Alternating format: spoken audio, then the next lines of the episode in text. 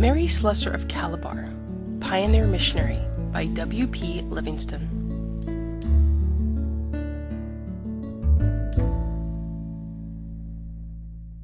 Chapter four. Taming the Roughs. In her church work, she continued to find the little distraction from toil which gave life its savor.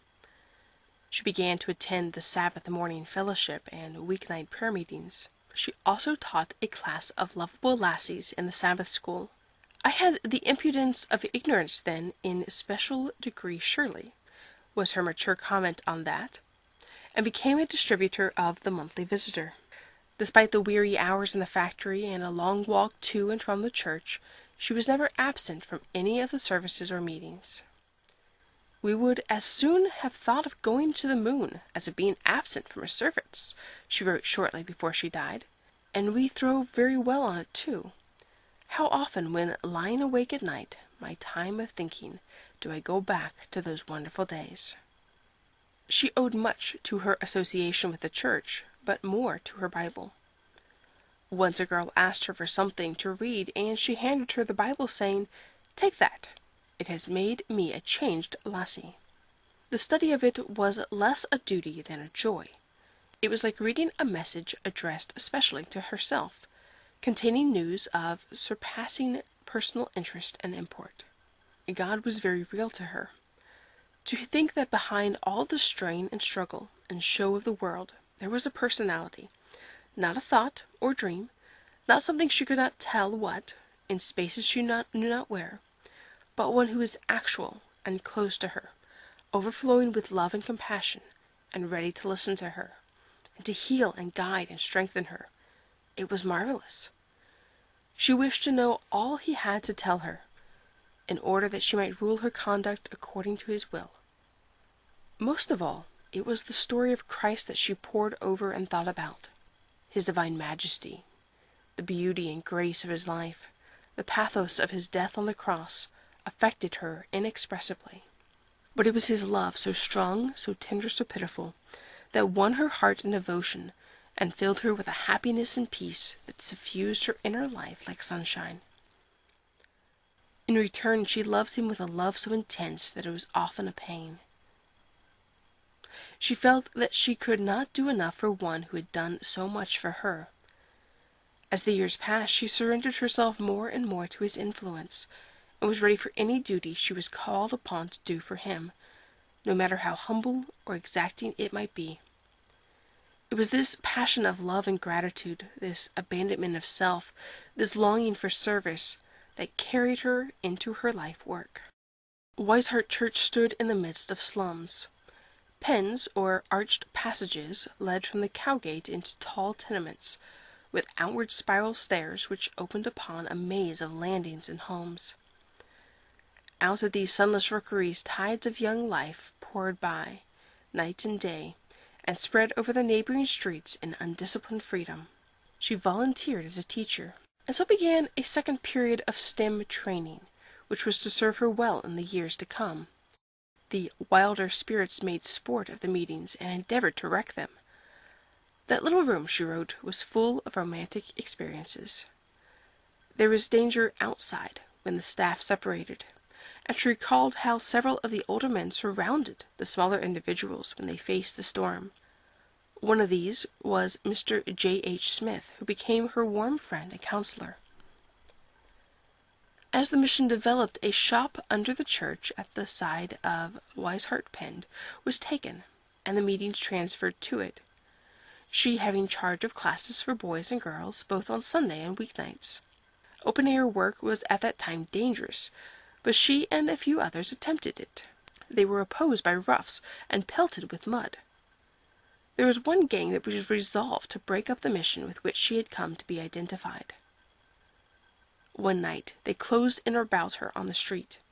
The leader carried a leaden weight at the end of a piece of cord, and swung it threateningly round his head.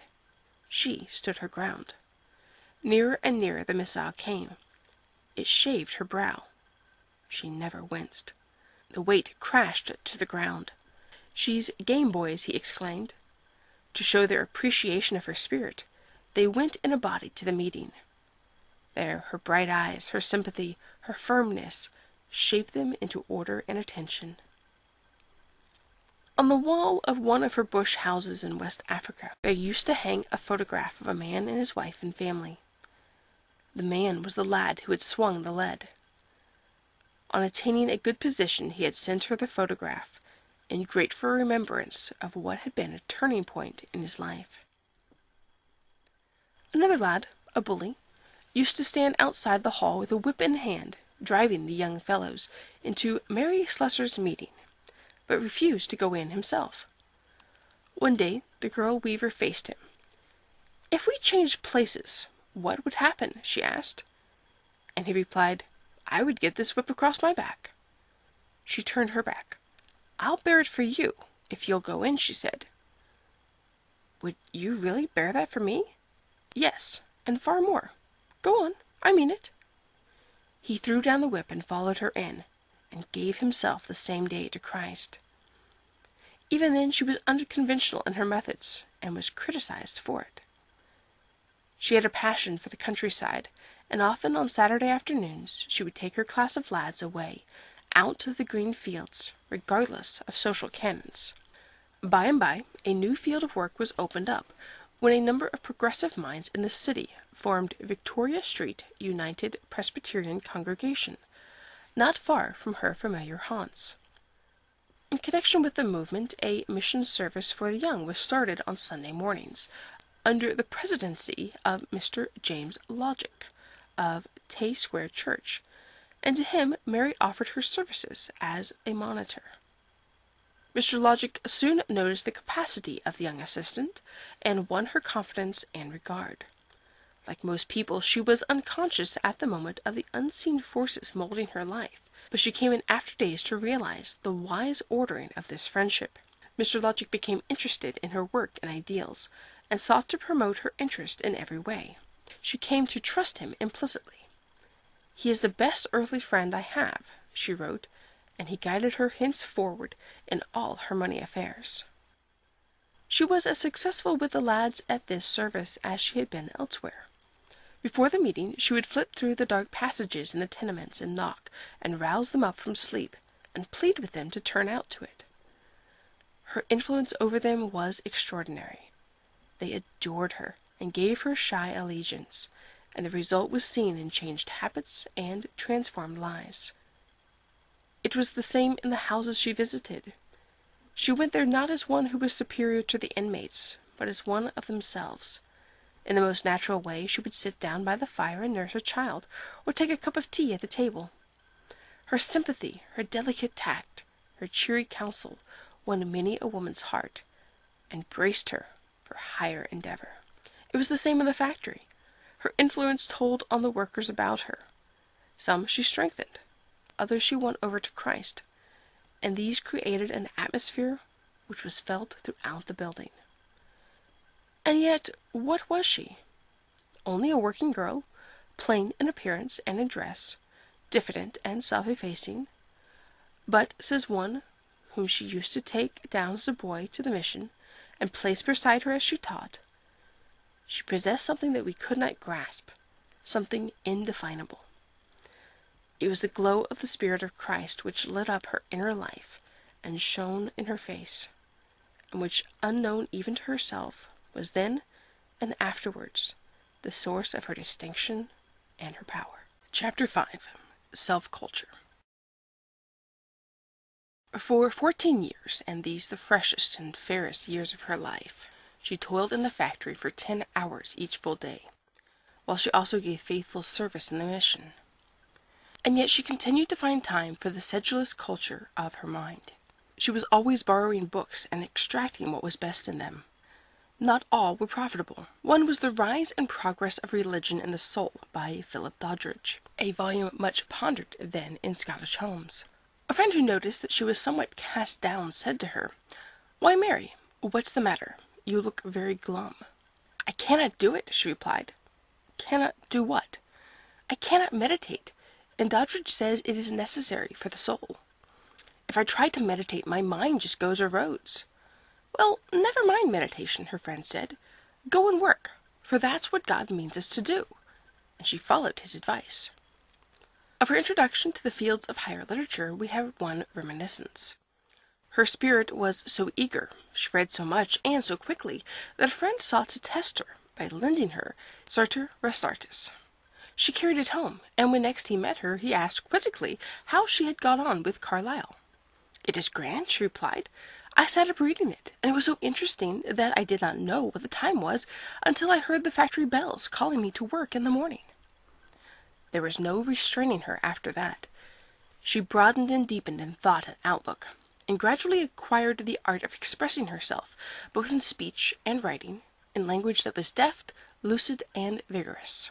Her style was formed insensibly from her constant reading of the Bible, and had then a grave dignity and balance unlike the more picturesque, if looser, touch of later years.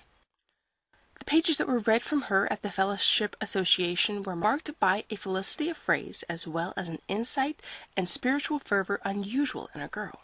Her alertness of intellect often astonished those who heard her engaged in argument with the agnostics and free thinkers whom she encountered in the course of her visiting. She spoke simply, but with a directness and sincerity that arrested attention. Often asked to address meetings in other parts of Dundee, she shrank from the ordeal. On one occasion a friend went with her, but she could not be persuaded to go on the platform.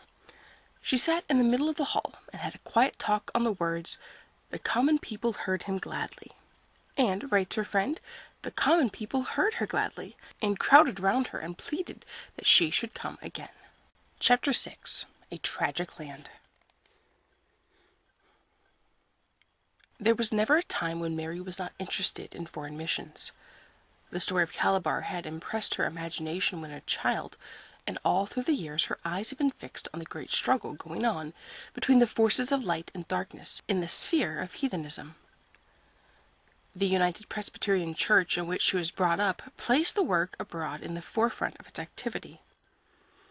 It had missions in India, China, Jamaica, Calabar, and Kaffraria, and reports of the operations were given month by month in its missionary record, and read in practically all the homes of its members. It was pioneer work, and the missionaries were perpetually in the midst of adventure and peril. Their letters and narratives were eagerly looked for. They gave to people who had never traveled visions of strange lands. They brought to them the scent and color of the Orient and the tropics, and they introduced into the quietude of orderly homes the din of the bazaar. These men and women in the far outposts became heroic figures to the church, and whenever they returned on furlough, the people thronged to their meetings to see for themselves the actors in such amazing happenings, and to hear from their own lips the story of their difficulties and triumphs. Missus Slessor never missed hearing those who came to Dundee, and once she was so much moved by an address from the Reverend William Anderson as to the needs of old Calabar, that she longed to dedicate her son John to the work. He was a gentle lad, much loved by Mary. Apprenticed to a blacksmith, his health began to fail, and a change of climate became imperative. He immigrated to New Zealand, but died a week after landing. His mother felt the blow to her hopes even more than his death. To Mary, the event was a bitter grief, and it turned her thoughts more directly to the mission field. Could she fill her brother's place? Would it be possible for her ever to become a missionary? The idea floated for a time through her mind, unformed and unconfessed, until it gradually resolved itself into a definite purpose. Sometimes she thought of Kaffraria, with its red-blanketed people, but it was always Calabar to which she came back. It had from the first captivated her imagination, as it, for good reason, captivated the imagination of the church. The founding of the mission had been a romance. It was not from Scotland that the impulse came, but from Jamaica and the West Indies. The slave population of that colony had been brought from the west coast, and chiefly from the Calabar region.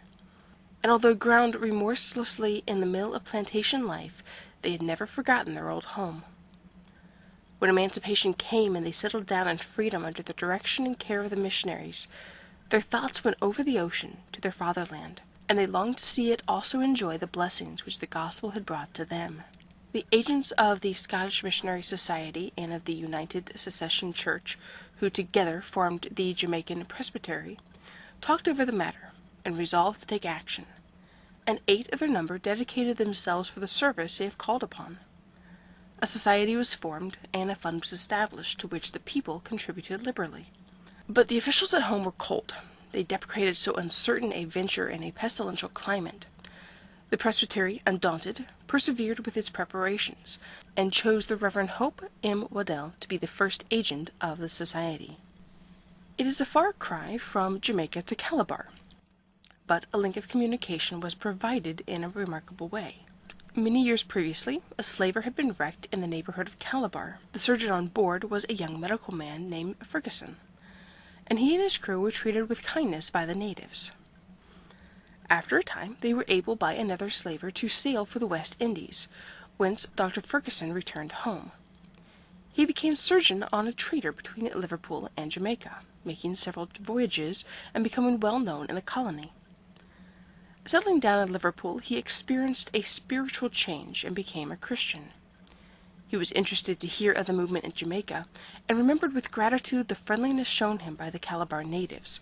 He undertook to find out whether they would accept a mission.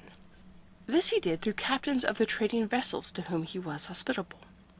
In eighteen forty-eight, a memorial from the local king and seven chiefs were sent to him, offering ground and a welcome to any missionaries who might care to come. This settled the matter. Mister Waddell sailed from Jamaica to Scotland to promote and organize the undertaking. Happily, the Secession Church adopted the Calabar scheme, and after securing funds and a ship, one of first subscriptions, it is necessary to note, was one thousand pounds from Doctor Ferguson. Mister Waddell, with several assistants, sailed in eighteen forty-six, and after many difficulties, which he conquered with an indomitable spirit and patience, in the following year it was taken over by the United Presbyterian Church, which had been formed by the union of the United Secession and Relief Churches. In no part of the foreign field were conditions more formidable. Calabar exhibited the worst side of nature and of man. While most of it was beautiful, it was one of the most unhealthy spots in the world, sickness, disease, and swift death attacking the Europeans who ventured there. The natives were considered to be the most degraded of any in Africa. They were in reality the slum dwellers of the land. From time immemorial, their race had occupied the equatorial region of the continent, a people without a history, with only a past of confused movement, oppression, and terror. They seem to have been visited by adventurous navigators of galleys before the Christian era, but the world in general knew nothing of them. On the land side, they were shut in without hope of expansion. When they endeavored to move up to the drier Sahara and Sudanese regions, they were met and pressed back by the outposts of the higher civilizations of Egypt and Arabia, who preyed upon them, crushed them, enslaved them in vast numbers. And just as the colored folk of American cities are kept in the low-lying and least desirable localities, and as the humbler classes in European towns find a home in East End tenements, so all that was weakest and poorest in the race gravitated to the jungle areas and the poisonous swamps of the coast, where, hemmed in by the pathless sea, they existed in unbroken isolation for ages. It was not until the fifteenth century that the exploration of the Portuguese opened up the coast. Then, to the horrors of the internal slave trade, was added the horror of the traffic for the markets of the West Indies and America. Calabar provided the slavers with their richest freight. The lands behind were decimated and desolated, and scenes of tragedy and suffering unspeakable were enacted on land and sea. Yet for four hundred years Europeans never penetrated more than a few miles inland. Away in the far interior of the continent great kingdoms were known to exist, but all the vast coastal region was a mystery of rivers, swamps, and forests inhabited by savages and wild beasts. It is not surprising that when the missionaries arrived in Calabar they found the natives to have been demoralized, degraded by the long period of lawlessness through which they had passed. They characterized them in a way that was appalling. Many seemed indeed to have difficulty in selecting words expressive enough for their purpose. Bloody, savage, crafty, cruel, treacherous, sensual, devilish, thievish, cannibals, fetish worshippers, murderers, were few of the words applied to them by men accustomed to observe closely and to weigh their words. Not an attractive people to work amongst. Neither must the dwellers of the earth have appeared to Christ when he looked down from heaven, ere he took his place in their midst. And Mary Slessor shrank from nothing which she thought her master would have done. She rather welcomed the hardest task, and considered it an honour and privilege to be given them to do. She was not blind to the conditions at home. Often when in the mission she realized how great was the need of the slums, with the problems of poverty and irreligion and misery. But the people there were within sight of church spires, and with hearing of church bells, and there were many workers as capable as she. Whilst down in the slums of Africa there were millions who knew no more of the repentive power of Christ than did the beasts of the field. She was too intelligent a student of the New Testament not to know that Christ meant his disciples to spread his gospel throughout the world, and too honest not to realize that the command was laid upon everyone who loved him in spirit and in truth. It was therefore with a quiet and assured mind that she went forward to the realization of the dream. She told no one. She shrank even from mentioning the matter to her mother, but patiently prepared for the coming change. In the factory she took charge of two sixty-inch looms, hard work for a young woman, but she needed the money, and she never thought of toil if her object could be gained. Early in eighteen seventy-four the news of the death of Doctor Livingstone stirred the land. It was followed by a wave of missionary enthusiasm, and the call for workers for the Dark Continent thrilled many a heart. It thrilled Mary Slessor into action. She reviewed the situation. Her sisters were now in good situations, and she saw her way to continue her share in the support of the home. What this loyal determination implied she did not guess then, but it was to have a large share in shaping her life. Broaching the subject to her mother, she obtained a glad consent. One or two of her church friends were lukewarm. Others, like Mister Logie and Mister Smith, encouraged her. The former, who was deeply interested in foreign missions, and soon afterwards became a member of the Foreign Mission Committee, promised to look after her affairs during her sojourn abroad. In May eighteen seventy-five she offered her services to the Foreign Mission Board. Her heart was set on Calabar, but so eager was she to be accepted that she said she would be willing to go to any other field. Women agents had long been engaged in Calabar. The first, Miss Miller, had gone out with Mister Waddell in eighteen forty-nine. She became the Mammy Sutherland. Requests had just been made for additions to the staff. The application was, therefore, opportune. Her personality and the accounts given of her character and work made such an impression on the officials that they reported favorably to the board, and she was accepted as a teacher for Calabar and told to continue her studies in Dundee. In December it was decided to bring her to Edinburgh at the expense of the board for three months for special preparation. The night before she left Dundee, in March eighteen seventy-six, she stood, a tearful figure, at the mouth of the close where she lived. "Goodbye," she said to her friend, and passionately, "Pray for me." Chapter seven. The Three Marys. A stranger in Edinburgh, Mary Slessor turned instinctively to Darling's Temperance Hotel, which was then, and is still, looked upon as a home by travellers from all parts of the globe. The Darlings, who were associated with All Good Work, were then taking part in the revival movement of Messrs Moody and Sankey, and the two daughters, Bella and Jane, were solo singers at the meetings. The humble Dundee girl had heard of their powers, and she entered the hotel as if it were a shrine. Feeling very lonely and very shy, she attended the first gathering for worship, which is held every evening, and was comforted and strengthened. She found a lodging in the home of Mister Robert Martin, a city missionary, connected with Bristow Street Congregation, and formed a friendship with his daughter Mary. By her she was taken to visit a companion, Mary Douge, who lived in the South Side. The three became intimates, and shortly afterward Miss Slessor went to live with the Douges, and remained with them during her stay in the city. It was a happy event for her. Warm-hearted and sympathetic, they treated her as one of the family. A daughter, who was married, Missus Crindell, also met her, and a lifelong affection sprang up between the two. In later days it was to Missus Crindell's home the tired missionary first came on her furloughs. Though she attended the normal school and the Canongate, she was not enrolled as a regular student, and her name does not appear in the books, but a memory of her presence lingers like a sweet fragrance, and she appears to have been a power for good. One who was a student with her says, "She had a most gracious and winning personality, and impressed the students by her courage in going to what was called the white man's grave. Her reply to questioners was that Calabar was the post of danger, and was therefore the post of honour. Few would volunteer for service there, hence she wished to go, for it was there that the master needed her. The beauty of her character showed itself in her face, and I have rarely seen one which showed so plainly that the love of God dwelt within. It was always associated in my mind with that of Missus Angelica Fraser. A heavenly radiance seemed to emanate from both. Her leisure hours were given up to miscellaneous mission work in the city. Mary Douge and Mary Martin were both connected with Bristow Street Congregation, and worked in the mission at Cohen's Close, Cross Causeway, and they naturally took Mary Slessor with them. Another intimate friendship was formed with Miss Paxton, a worker in connection with South Gray's Close mission in the High Street.